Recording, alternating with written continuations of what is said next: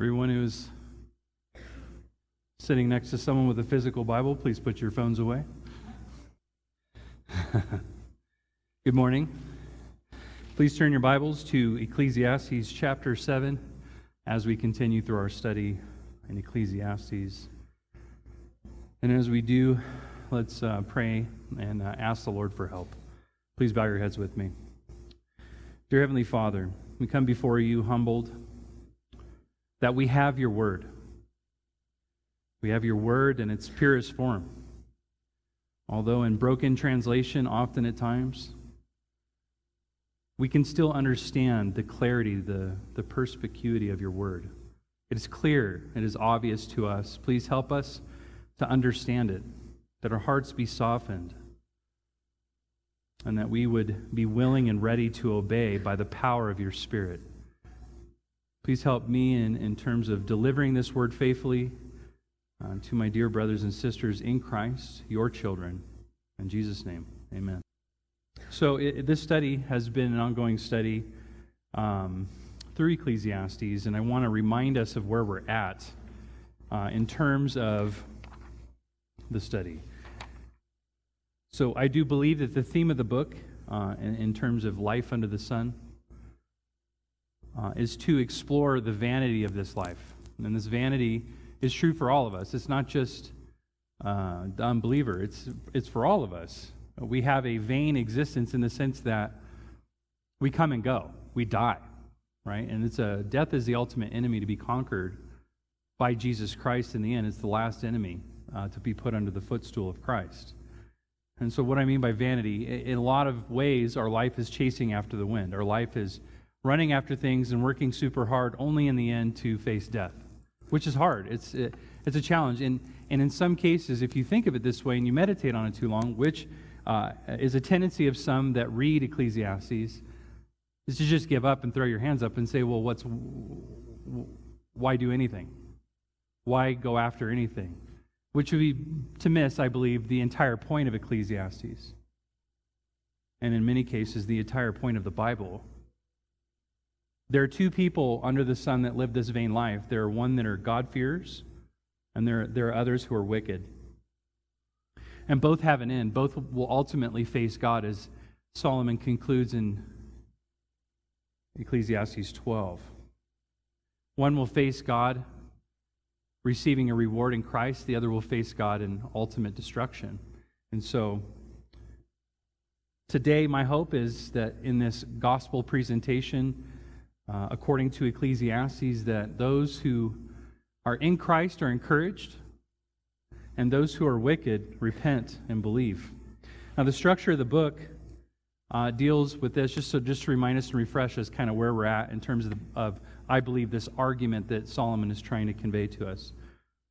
There are creaturely limitations according to chapter 1 through 2. There's things that are just impossible for us to grasp, impossible for us to understand impossible for us to make sense of in some cases, uh, based on our limited perspective of reality.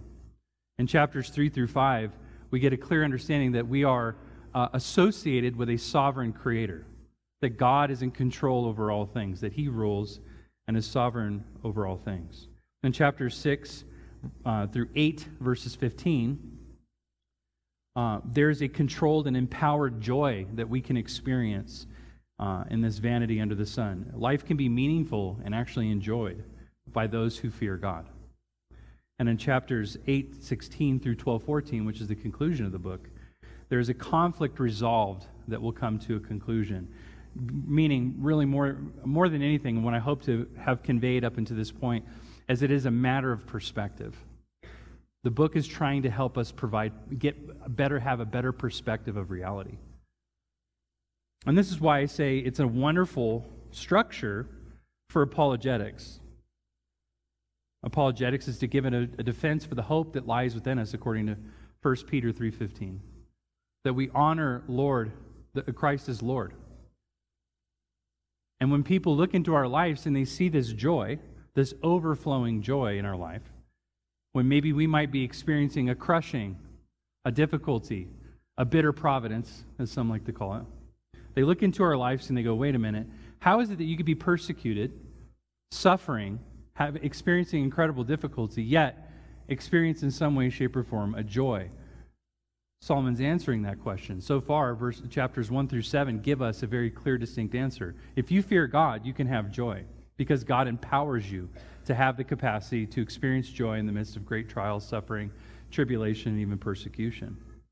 But if you're wicked, you can enjoy nothing because it's God who gives the power to enjoy anything. So, picking up in chapter 7, in this idea of controlled joy and empowered joy, uh, that we recognize that really we have no control over our own lives, that we live under the sovereign rule of God, and God, in some cases, brings incredible blessing into our life, an overwhelming abundance of blessings, and in some cases, the blessing of trial and tribulation. And as we explored last week in chapter 7, we, we explored this idea of not being overly righteous or to make ourselves too wise, starting here in verse 16.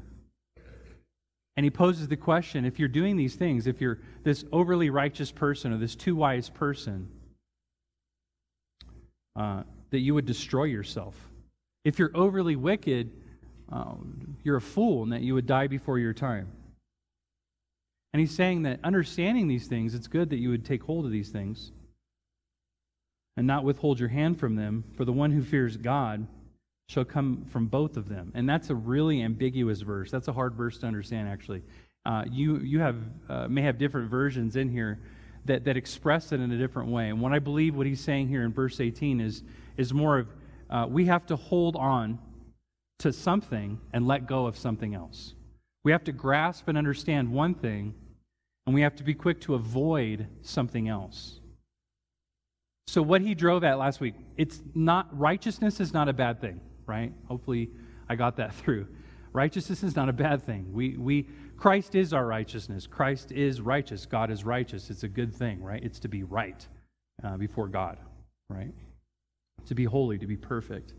So he's not saying, uh, in the sense of overly, well, how could you be too much righteous? That's, that's not the idea he's getting at. It's a hypocritical righteousness. It's a righteousness, as I described from the garden, a righteousness that defines, uh, that is defined in your own eyes a righteousness that, that you know you think you're right uh, and you're defining that beyond the way god has defined it in his word to be overly wise wisdom is a good thing we should be pursuing wisdom uh, christ is the treasure of all wisdom and knowledge right so we should be solomon's obviously not saying we shouldn't be pursuing christ of course not what he's saying is you need to pursue a godly wisdom not a wisdom of what's right in your own eyes trying to define reality on your own. And the overly wicked, he's not saying, well, be somewhat wicked and that's okay.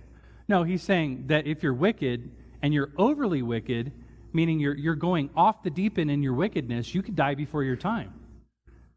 God's actually going to take you out. Right? Some of us might have experienced that, right? Of what that's like. We're pursuing a path of wickedness and we're going so overboard in it that we our lives almost end. God will, will take us out of this world because we're destroying it. So, what I want to explore today is what, what Solomon concludes in this argument this idea of the one who fears God shall come out from both of them. That's an interesting statement if you think about it. Here's what I think he's driving at. We have to understand what righteousness is. We have to understand what wickedness is. And that we can only understand that based on what's revealed in God's word, right? There are a group of people who have a tendency to be overly righteous, and there's a group of people who have a tendency to be overly wicked. There's a group of people who have a tendency to be overly wise. Let me give you some examples that I think will help frame this up a little bit. Over the, over the course of the last few years, I have a particular individual that follows me on Facebook and makes it his, his personal vendetta with me to comment on anything that I say related to the Bible, his name is Jeff Masty, and I hope he's watching. Maybe I'll reference this so I can say, hey, Jeff, I brought you up in the sermon this last week.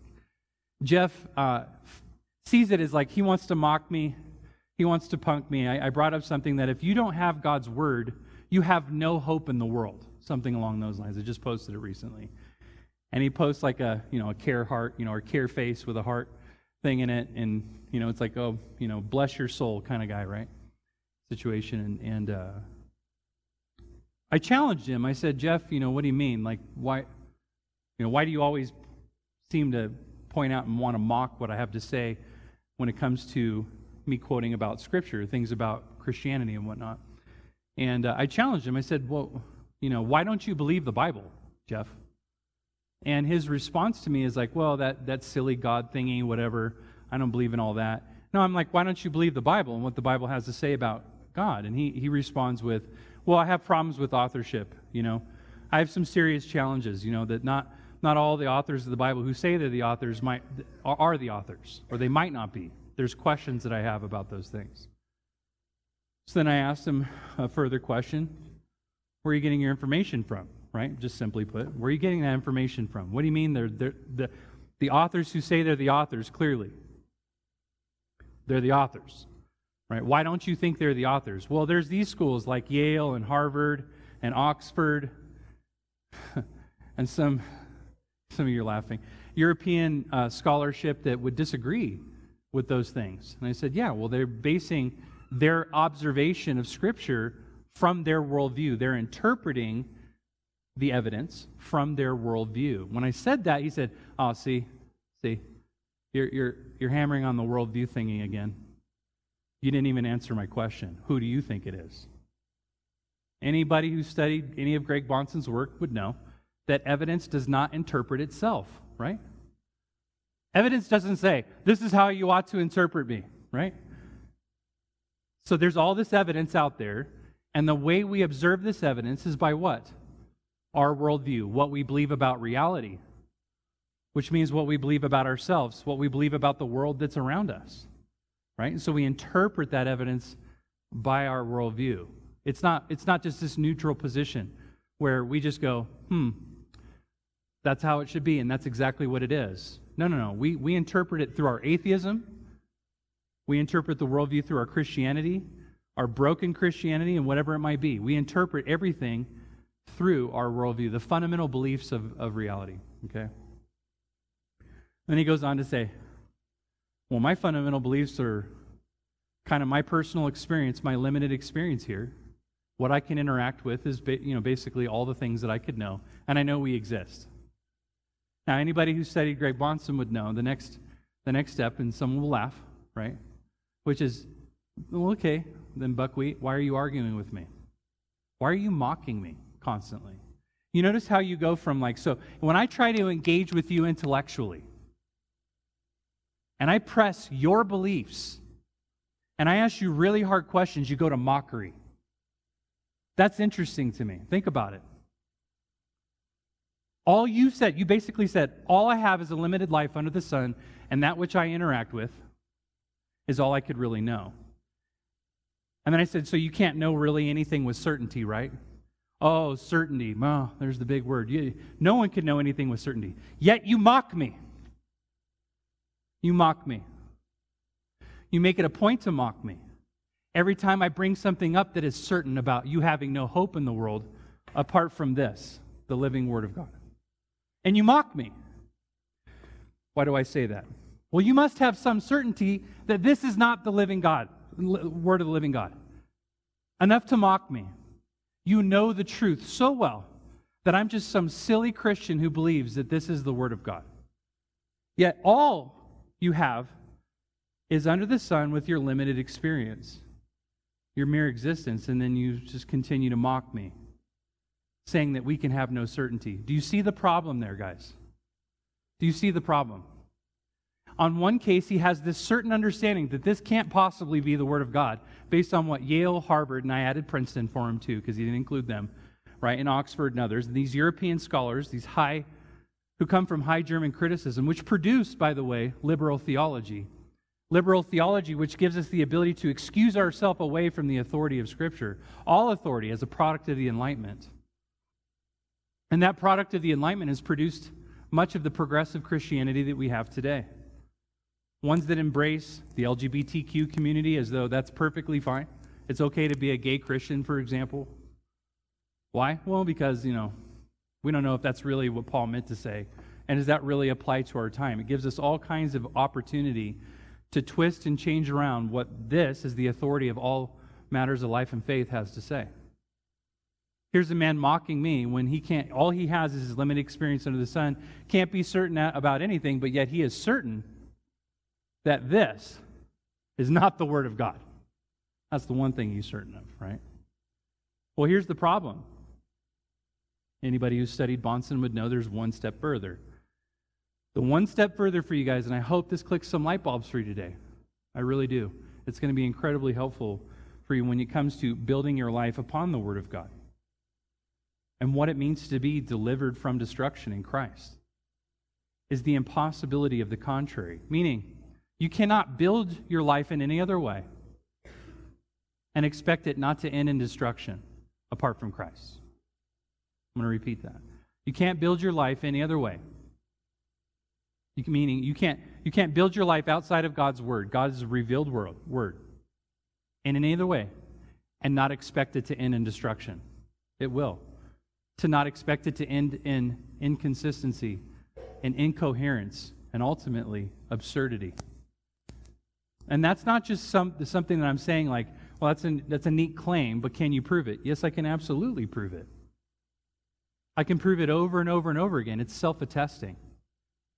It makes the claim itself. It says, This is my word. God says, This is my word. And you either follow it or be destroyed. Here's another example. So that would be the overly wise atheist example. He's so wise, he's a fool. And that foolishness could be pointed out over and over and over to him until really his eyes are open, his ears hear, and his heart turns, and he's delivered from destruction.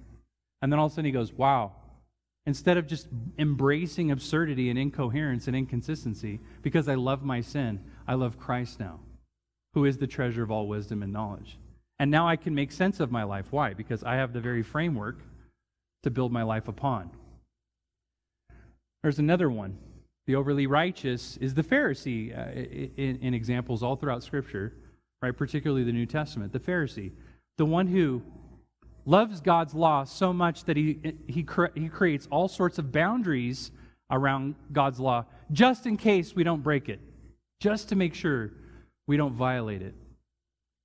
It's called creating a, uh, man's laws according to man's perspective, right? So we're going to create all these extra boundaries around God's law in order to avoid not breaking it or violating it. Again, this person, this overly righteous person, this zealous person, is doing what's right in their own eyes. And it ends, as I shared last week, and I would encourage you, go on YouTube, all of our sermons are there, to look at how we explored what those, uh, what those examples look like. Right? But guess what it does? It ruins you, it destroys you. It's the very text that we read today from Ephesians. It breaks you down right? It, it, it roots bitterness inside of you. You start looking down your nose at people. You're hostile towards fellow believers in Christ because you hold and erect these, you have these, these culturally, what I call culturally defined scruples. These examples that maybe you had experienced in the past of what you considered what a godly church looked like or what godly people looked like. And what it does is it creates divisions. If you notice, man, I can't. I, I went through, I listened to quite a bit of the, uh, the epistles this week. And the patterns in the epistles, it's interesting. Paul's always trying to press people back to who they are in Christ. He's pointing them, look who you are in Christ. Yet then these things happen. Like, let me give you an example Galatians. You guys are familiar with this story in Galatians? Galatians was written to, to settle a dispute between Jew and Gentile. And by the way, so is Romans and really much of the New Testament because the Jews who were born again didn't know how to assimilate with the Gentiles. But Galatians is a special example. We're going to get into that in a little bit. What happened?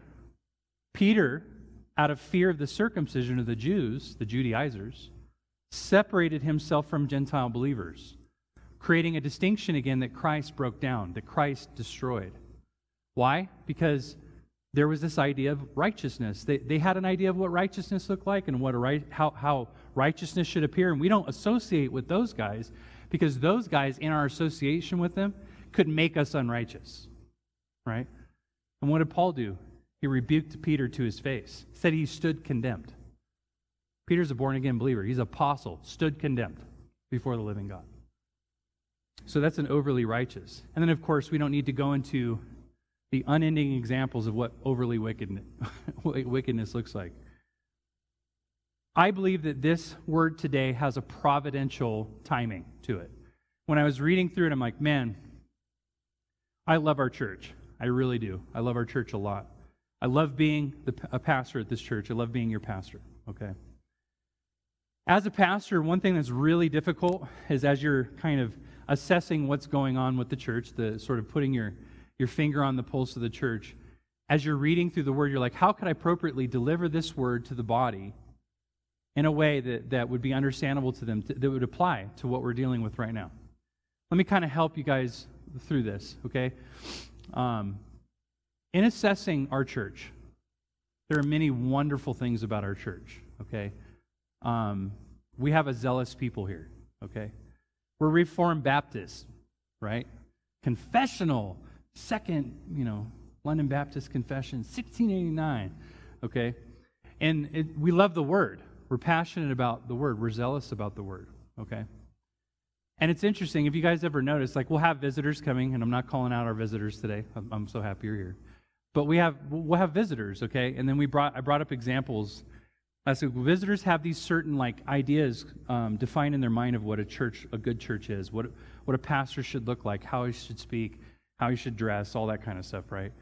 Um, what, how a church should function. We get this idea, concept of the regulative principle of worship. And if you're unfamiliar with that term, that's okay. Greg, see Greg, he'll, he'll describe it to you after, after church, or Jonathan. Um, regulative principle of worship is the structure of worship, what, it, what it should look like from the call of worship to the benediction, okay? And everything in between, and how that should, be, should, should go, how we should go about worship. Think about the kind of culture that we have here, the kind of people that we have here today, okay? Very passionate about that. People are attracted to our church for those reasons, right? Faithfully deliver the word, we get after it, you know, we engage with our communities, we, we're, we're evangelistic in terms of our outreach, uh, we care. But it's interesting, like, look around you. How many people are here today? we have some missing people, but this is, is, this a large sum of people? Am I, am I, preaching to a mass swath of thousands of people today? No. Why? Because we're weirdos in the eyes of others. We are. Why are we weirdos? Oh, man. And I've heard it, guys, and I'm sure you've heard it too. You guys take this way too serious. Man, you guys are hardcore with your communion. Man, you guys are like too intense, dude, when it comes to like the way you engage with people outside.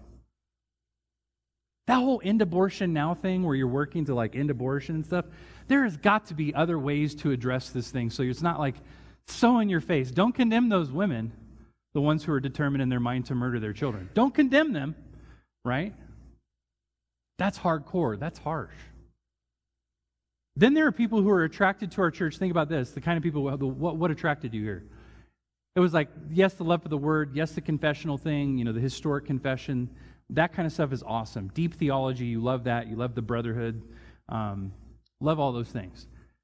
But, though, something happened uh, just a, uh, a few years ago. This tremendous event, this pandemic happened.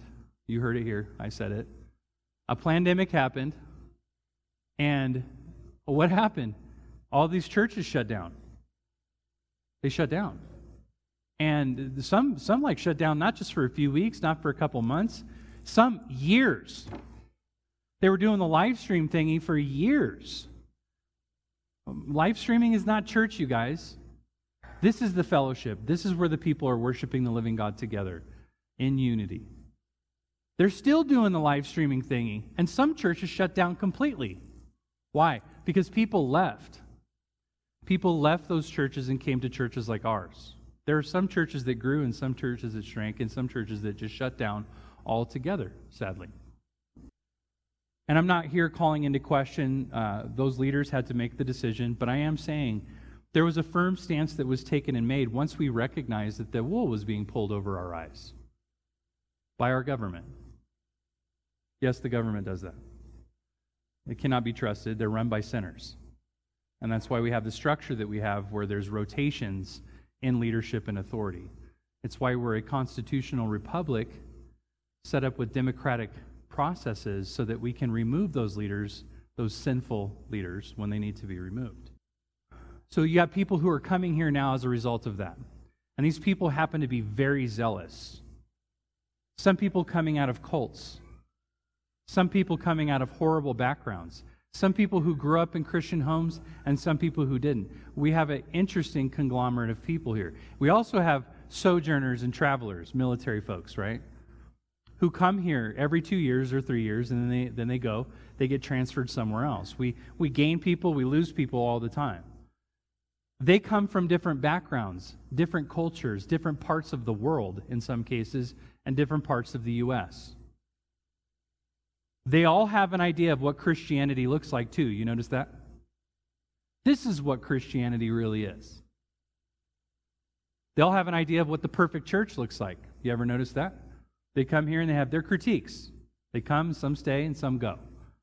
The question that I have today, based on this experience that I have now going into our seventh year, and not growing to thousands for a reason, is because some of these people are so firmly fixed in their position on what a good church and what Christianity looks like, they've stayed. And some are so firmly fixed, they've left. And my challenge to you today is did they do that for the right reason? Are you staying for the right reason? And are you leaving for the right reason? Right? How do we sort this out in our minds? That's the next question. There are people who come out of these lives who have been delivered from destruction. They call themselves Christians. They are in Christ. How do we sort through this? I first I would challenge you today, we must fear God. And why why must we fear God? Look at Proverbs 9. The fear of the Lord is the beginning of wisdom. That's where it starts. The knowledge of the Holy One is insight. For by me your days will be multiplied and your years, years will be added to your life. Proverbs 8 concludes with that unless you embrace wisdom, you love death. Fear the Lord is the beginning of that wisdom. In Psalm 19, it says, The law of the Lord is perfect, reviving the soul. The testimony of the Lord is sure, making wise the simple. The precepts of the Lord are right, rejoicing the heart.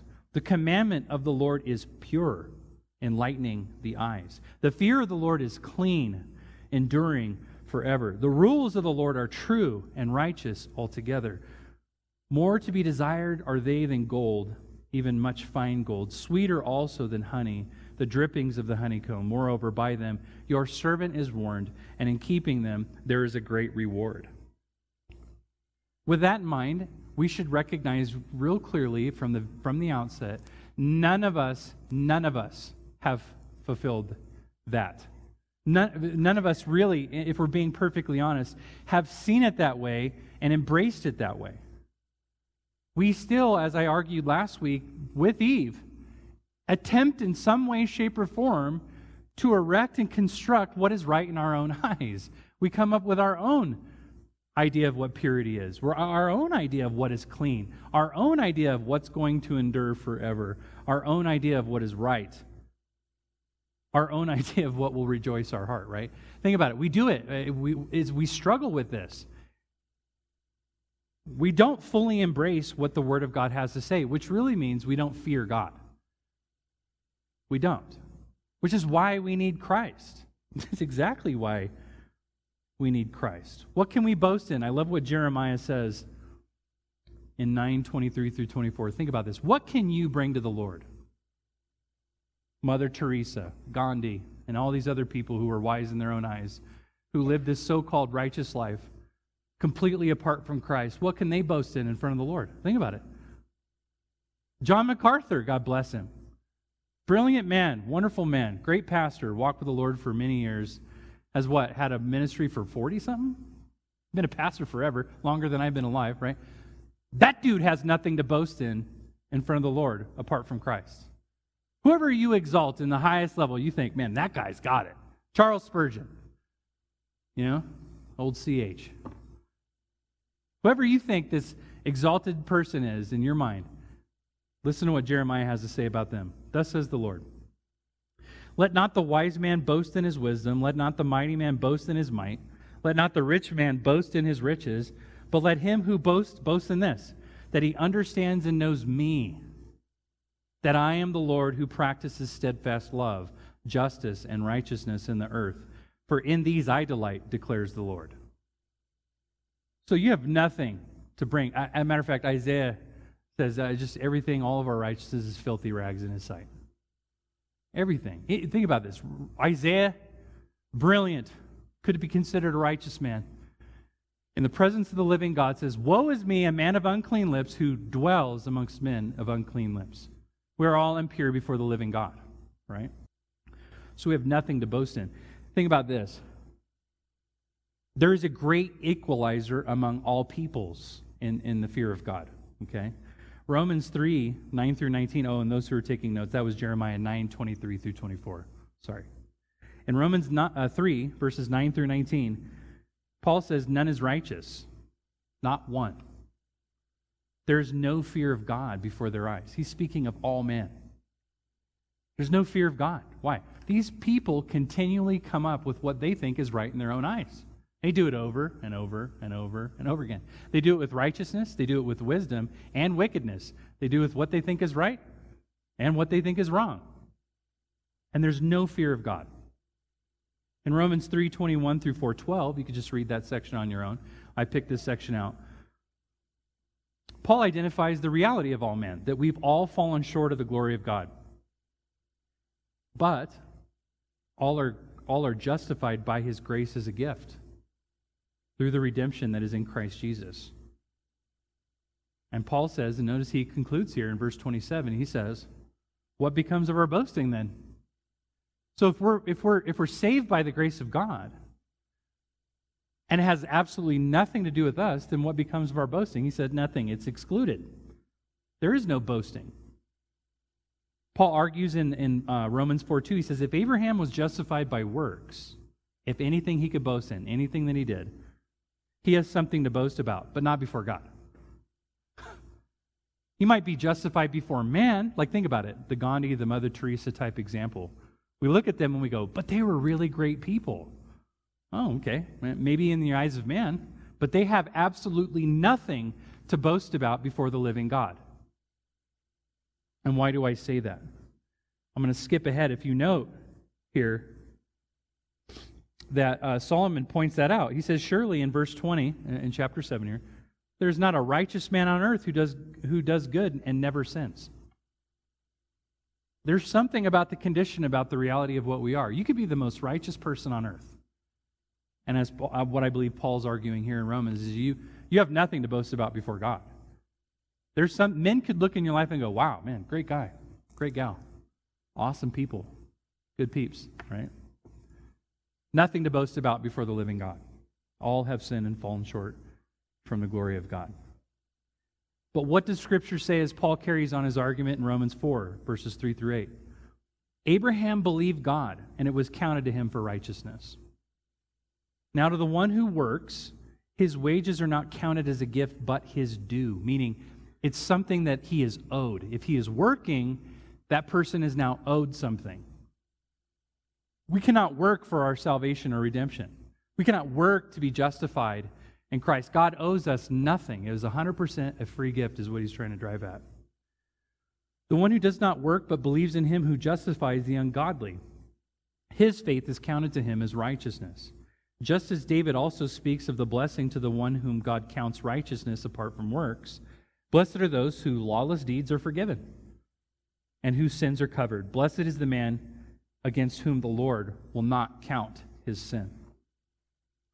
So, all who are in Christ, is my argument here as I continue, are to pursue the treasures and wisdom of knowledge found in Christ and are justified by faith in such, not by our works. Think about um, 2 Peter, what he says. Like the, the idea of the knowledge of Christ should build things in us, like virtue and self control and brotherly love and a depth and an understanding of who God is and who we are, right? And we won't be lacking, Peter says. Listen to what Paul says in Galatians about this, chapter 2, verses 11 through 21. Here's this idea of um, the, the total thought is chapter 2, 11 through 21, but this section I wanted to tap on in uh, uh, verses 15 through 16. He says, We ourselves are Jews by birth, and we're not Gentile sinners. Yet we know that a person is not justified by, his, by works of the law, but through faith in Jesus Christ. So we also have believed in Christ Jesus in order to be justified by faith in Christ and not by works of the law, because works of the law no one will be justified. He goes on to say, if righteousness were through the law, verse 21, then Christ died for no purpose. If it's something that you could work out on your own, Christ died for no purpose, essentially. Right? Paul goes on to challenge them. He says in, in chapter 3, verses 2 through 3 Let me ask you uh, only this Did you receive the Spirit by works of the law or by hearing with faith? Are you so foolish, having begun in the Spirit, are you now being perfected by the flesh? So you're born again, and you're born again knowing that it had nothing to do with you, that all had sinned and fallen short of the glory of God. And now all of a sudden, you're perfecting this through your flesh? How? How are you able to do that? You can't. You can't perfect what Christ is perfecting in you by your flesh. There, it has nothing to do with you. Christ is the one that promises to work in and through you, to, to complete what he started in you, all the way to the end. In Galatians 3 23 through 29, he says this Now, before faith came, we were held captive under the law, and imprisoned until the coming faith would be revealed. So then the law was our guardian until Christ came in order that we might be justified by faith. But now that faith has come, we are no longer under a guardian. For in Christ Jesus you are all sons of God through faith. For as many of you were baptized into Christ have put on Christ. There is neither Jew nor Greek, there is neither slave nor free, there is no male or female, for you are all one in Christ Jesus. And if you are Christ, then you are Abraham's offspring, heirs according to the promise. And he goes on to uh, expound out this incredible argument of what, what it means to be uh, in part of the seed of promise or the, or the curse. What it means to be in Christ or apart from Christ. We have been delivered from wrath to life. We have been delivered from division to unity, from a privileged status in some cases to equality. We are all one in Christ. Ephesians 2 says that so clearly. He says, You were once dead in your trespasses and sin, chapter 2, verses 1 through 3, in which you once walked, following the course of this world, following the prince of the power of the air, the spirit that is now at work in the sons of disobedience, among whom we all once lived in the passions of our flesh, crying out the, uh, carrying out the desires of the body and the mind and we were by nature children of wrath like the rest of mankind. Nothing special about us. We're all in this together. We were all once that way. And what does Paul say as he continues on, verses 5 through 6? Even when we were dead through our, in our trespasses, we're made alive together in Christ. By grace you have been saved and raised up with him and seated with him in the heavenly places in Christ Jesus. It's all an act and a work of God. It's a miraculous act and work of God. No matter what background you came from, no matter if you're a Jew or Gentile, slave or free, barbarian or Scythian, no matter what, it didn't matter. Jew, think about it. You are all one in Christ. All those things have been destroyed. There now be uh, unity and equality. And that privileged status, if I could say, is in Christ. It's not about who we are and what we are, what we've attained and what we've accomplished, how much we know or don't know who we spend our time with and who we don't. He goes on, we are his workmanship, God's workmanship in Christ, created in Christ Jesus for good works, which God prepared beforehand that we should walk in them. And he goes on in verse 11 through 12. Remember that at one time you were, uh, you Gentiles, meaning everybody who's not a Jew, right? A Gentile is everyone who is not a Jew. You were separated from Christ, alienated from the commonwealth of Israel. You were strangers to the covenants of promise, having no hope without God in the world. That's a pretty dire situation. Amen? We, that's all of us. All of us. But we've been brought near by the blood of Christ, he says. Christ himself is our peace, who has made us both one and has broken down in his flesh the dividing wall of hostility by abolishing the law of commandments expressed in ordinances, that he might create in himself one new man in the place of the two. So making peace, that he might reconcile us both to God in one body through the Christ, thereby killing the hostility. So then you're no longer strangers. You're no longer aliens. You're fellow citizens with the saints and members of the household of God. He's saying this to Gentiles. Now you can quite imagine why Peter would have had a hard time as he is associating with him. And here's Paul declaring this about Gentile believers, why Paul would have rebuked P- Peter so fiercely to his face. These are our brothers and sisters. They're fellow citizens. They're not strangers and aliens anymore. They're part of the household of God, which has been what? Built on the foundations of the apostles and the prophets, Christ Jesus himself being the cornerstone, in whom the whole structure, being joined together, grows into a holy temple in the Lord. In him you are also being built together into a dwelling place for God by the Spirit. If you remember, Jesus said this in John 4 to the woman at the well. There come a time when worship isn't going to happen here or there, right? Between the Samaritans and the, and the Jews. But God, God will be worshiped in spirit and truth everywhere. That's what he desires. Here, Jesus is saying we're that temple that he's dwelling in, being built up by the Spirit of the living God. And he's saying that to Gentiles. Can you imagine what kind of hostility would have been between the two groups of people? So we must fear God, boast in nothing but Christ, and work toward the bond of unity and peace in Christ. That is our obligation. And if you're not doing that, you have no fear of God. You have no fear of God. And you are destined for destruction apart from Christ. If this is not your effort, if there's something going on inside of you where you're missing this, you have no fear of God and you're destined for destruction. And you need to repent and turn to Christ. With this in mind, you need to remember this that God saves, He sanctifies, brings the foolishly zealous, hypocritically religious, and most perverse pagans to glorification in Christ. Let me repeat that. God saves and sanctifies. It is His work. Think of Romans 8, the golden chain of redemption. He predestines these people. Paul says in Romans or Ephesians 1, before the foundation of the, uh, of the world was even laid to be conformed to the image of Christ. And he promises and guarantees the sanctification occurred. Even though when you're looking at them, you might be going, we're not really that sanctified. How long you been walking with the Lord, right? If you're erecting up in your mind of what sanctification ought to look like in someone's life, and I'm not saying gross sin. I'm not saying that we aren't to call one another out and to hold one another accountable. But be very careful in the way you do that. Careful Guard, guard yourself. Be, be diligent in the word. Fear the living God in the way you make these corrections with other people, knowing that they're your brothers and sisters in Christ if they profess Christ. He promises that those foolishly zealous, those hypocritically religious, and most perverse pagans will be what? Glorified ultimately in Christ. They will be brought to their intended end. Let God have his work in people. Push them and turn them to the word. Think about like what we prayed today um, from the scripture reading in, in terms of words of edification, the building up of one another. Think about how roots of bitterness might be woven into our hearts as we're struggling and suffering and walking through this life together. Some people are going to offend you. They're going to say things that bother you, they say things you don't like.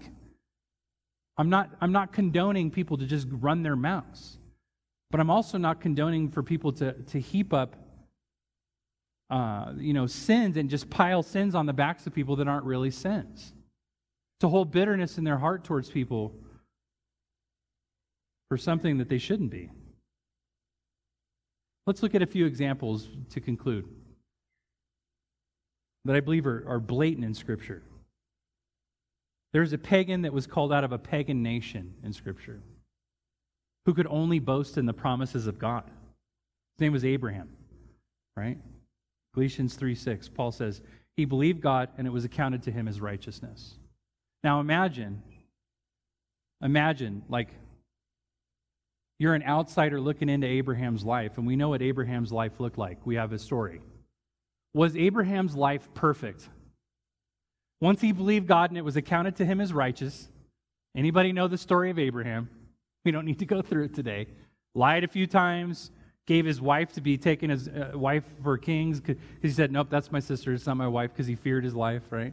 Think about all the things that Abraham did. Took Hagar as a wife. Oh, this is how God's going to complete the promises that he's given to me.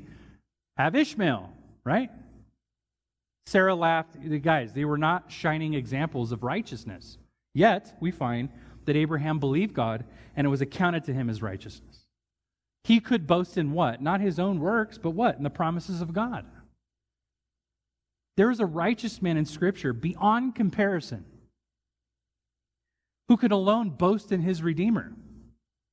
His name was Job.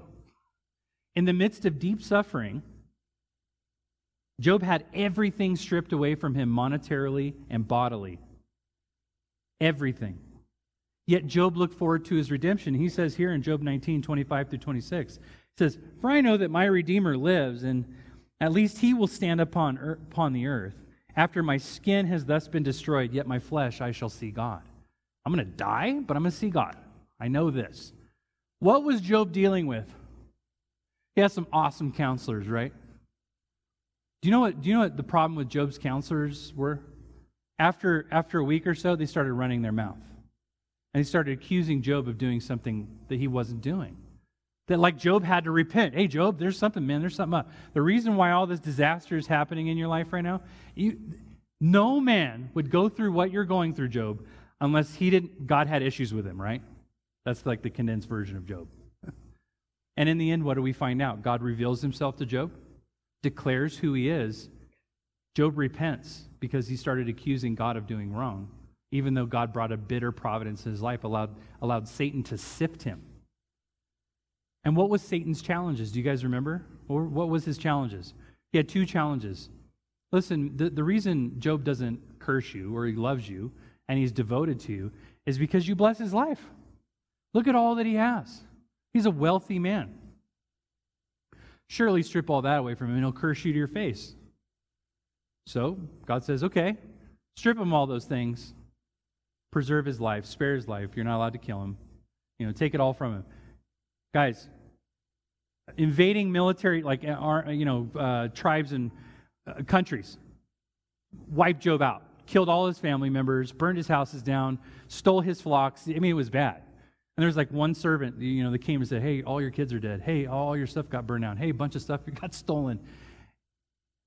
And he, you know, falls to the ground and he, you know, he's like, Naked I've come into the world, naked I shall return. Blessed be the name of the Lord. And then he says, So look, consider Job. Consider my servant Job. God again to Satan, Consider him. Well, okay, he didn't curse you, right? This is the Jeremy paraphrase version.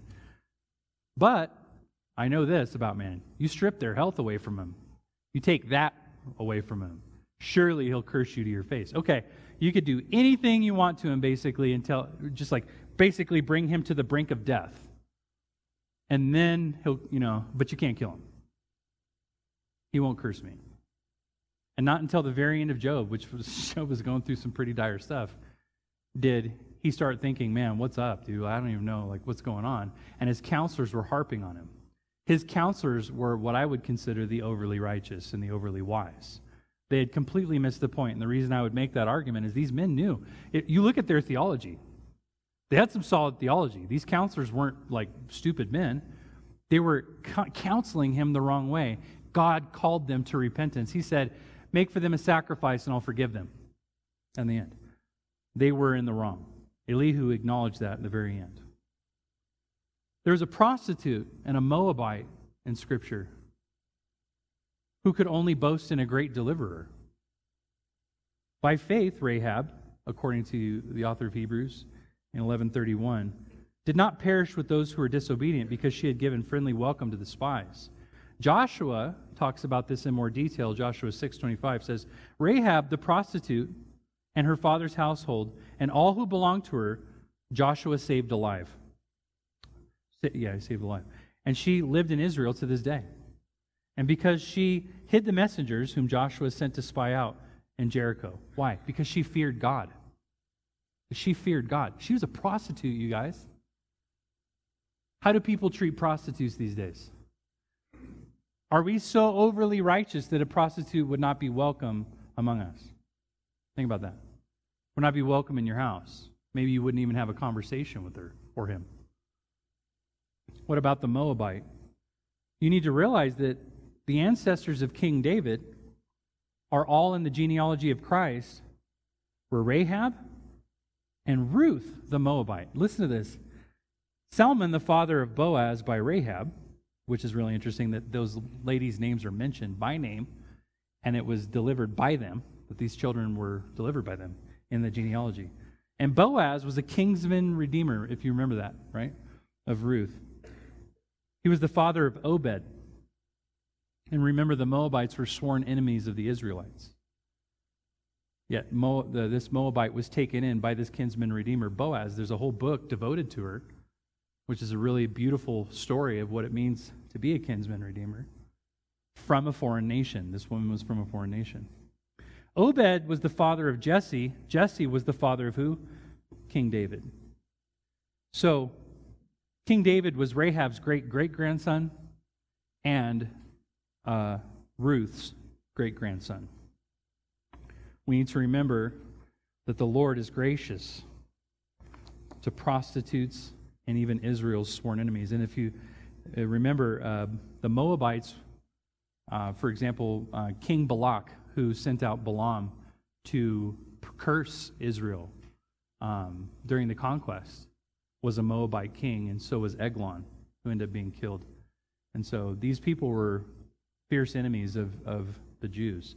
So think about it. Like, just read the story of Ruth. It's an it's amazing, beautiful story. She says basically she's following Naomi back to the homeland, a widow. And she says, you know what? My people are your people now. Like, because she's like, why are you following me? You know, why are you coming back? You should stay here with your people. She's like, I don't know. Your people are my people, and your God is my God. Same idea, uh, you know, with uh, Rahab and Jericho, right? Uh, no, no, God of Israel is my God.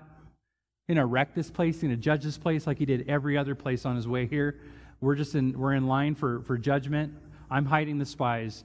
They're gonna spy out the land, and I'm gonna I'll risk my own life knowing it's better to fear this God than the gods of Jericho. Same idea. If anyone had the ability to boast, it would have been the Hebrew of Hebrews, the Pharisee of Pharisees, the Apostle Paul. Paul said he could straight up boast in his flesh. Listen to what he says. I myself have reason for confidence in the flesh. This is in um, Philippians 3 uh, 4 through 11. If anyone else thinks he has reason for confidence in the flesh, I have more. Circumcised on the eighth day of the people of Israel, of the tribe of Benjamin, Hebrew of Hebrews as to the law, a Pharisee as to zeal, a persecutor of the church as to righteousness under the law, blameless. Whoa. Those are some pretty fair boasts in the flesh, right? He says, though, but whatever I had gained, I counted as loss for the sake of Christ. Indeed, I count everything as loss because of the surpassing worth of knowing Christ Jesus, my Lord. For his sake, I have suffered the loss of all things and count them as rubbish, in order that I might gain Christ and be found in him, not having a righteousness of my own that comes from the law, but that which comes through faith in Christ, the righteousness from God that depends on faith that I might know him and the power of his resurrection and may share in his sufferings, becoming like him in his death, that I, by any means possible I may attain the resurrection of the dead. Whoa. We're not on par with Paul, right? And Paul even says himself, that's all rubbish, doesn't matter. Paul could even boast in his good works, he said. Compare that with uh, 2 Corinthians 11, 16 through 12, 12, 10.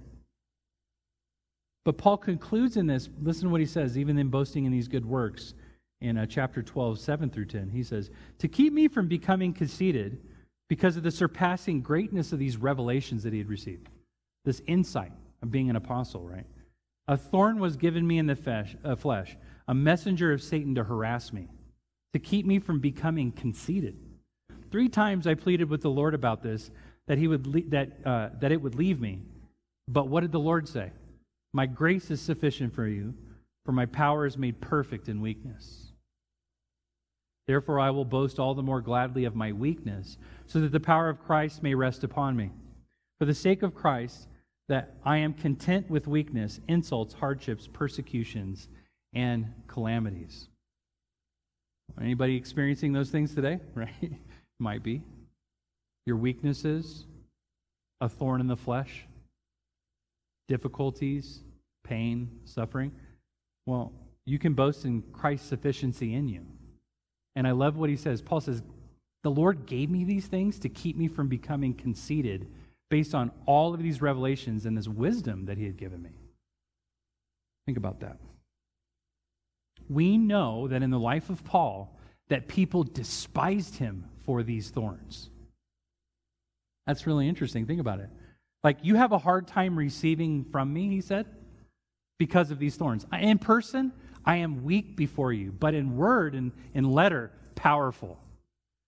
Like, some of them looked at him like, oh man, like, man, when you write Paul, you're coming at it. You're coming at it hard. You bring, you bring it. But when we see you in person, you're just like, is that Paul? sure? Right? This is Apostle Paul. I don't know. I kind of have zero respect for him now.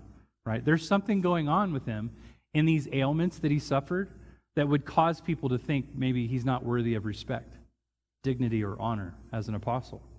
Uh, a lot of believe that it has something to do with his eyes. Um, there was a thief on the cross that could boast in nothing but the cross of Christ, if you think about it. Listen to what this thief says. Uh, this is in Luke 23 through 39, uh, 23, 39 through 43. He says, One of the criminals were hanged and railed at him. This is next to Jesus. He says, Are you not the Christ? Save yourself and us.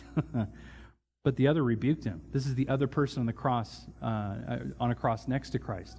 This other one rebuked this guy, saying, Do you not fear God, since you are under the same sentence of condemnation?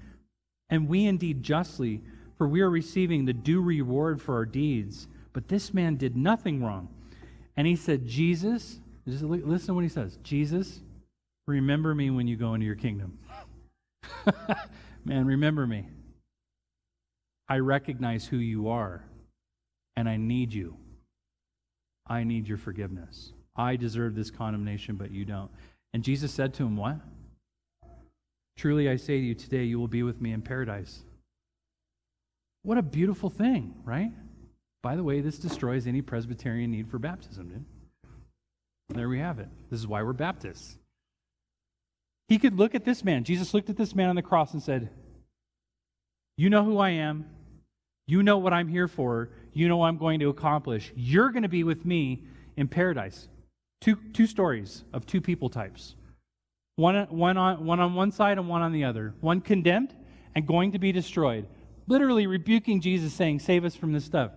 And the other one's going, He is saving us from this stuff. Hey, Jesus, remember me when you go into your kingdom. This guy, you're missing the whole point of it. The other guy, you get it. You're going to be with me in paradise. Two people.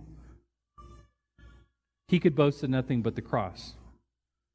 And then, lastly, and I think one of the most pertinent examples for us uh, in, in light of this text a tax collector could boast in the mercy and grace of God. Think of this. You guys know anything about tax collectors during this time in the Roman Empire?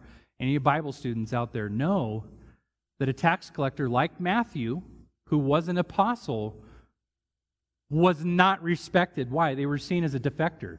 They were seen as one who was a, a traitor of the Israelites because they were working for their great enemy, Rome, who had conquered them, collecting money from them as though they had ruled over them when only God was their king. And what were they hoping for? Think about Simon the Zealot. Simon was like eager to overthrow this kingdom. He, he couldn't wait for the Messiah to show up, which was one of the great expectations of the time, so that these tax collectors, these capitulators, these traitors, these defectors would be destroyed along with everyone else. Why? Because they had a zeal for the kingdom of God.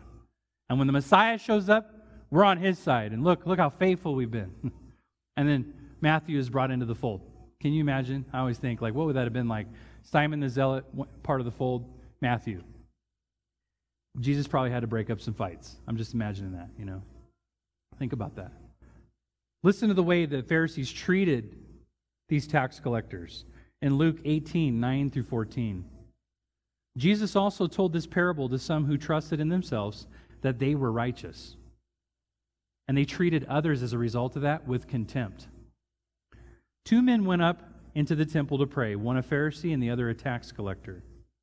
The Pharisee, standing by himself, prayed thus God, I thank you that I am not like other men, extortioners, unjust, adulterers, or even like this tax collector. I fast twice a week, I give tithes of all that I get. But then the tax collector, standing far off, would not even lift up his eyes to heaven. Imagine the Pharisees like this. I'm so thankful I'm not like this guy, right? You know? And the, and the, and the other guy is just like ashamed.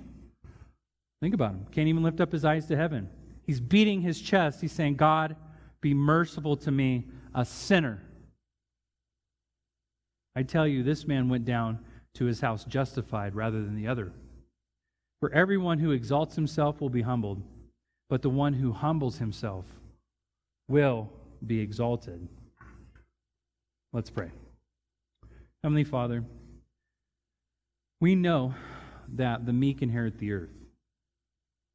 We know that the humble are the ones that are received, that it says that you look at those ones who are humble, who are contrite, who are hungry and believe in your word, who trust themselves to a faithful Creator to redeem them, who recognize who they were. It doesn't matter what kind of background they came from. They might have been raised in a godly home their entire life, but they could die a Pharisee, believing that they are somehow righteous in and of themselves, pointing at others and looking down their noses upon them as though just because they've never been caught up in the kind of destruction, destructive pattern of wickedness like um, these people have, somehow makes them a better choice for you, Lord. When in reality, like all the righteous men of the world ever ever admitted to being righteous, that you ever uh, saying that they were. I think of David as one of the ultimate examples of a man who is after your own heart, was an adulterer, a convicted adulterer.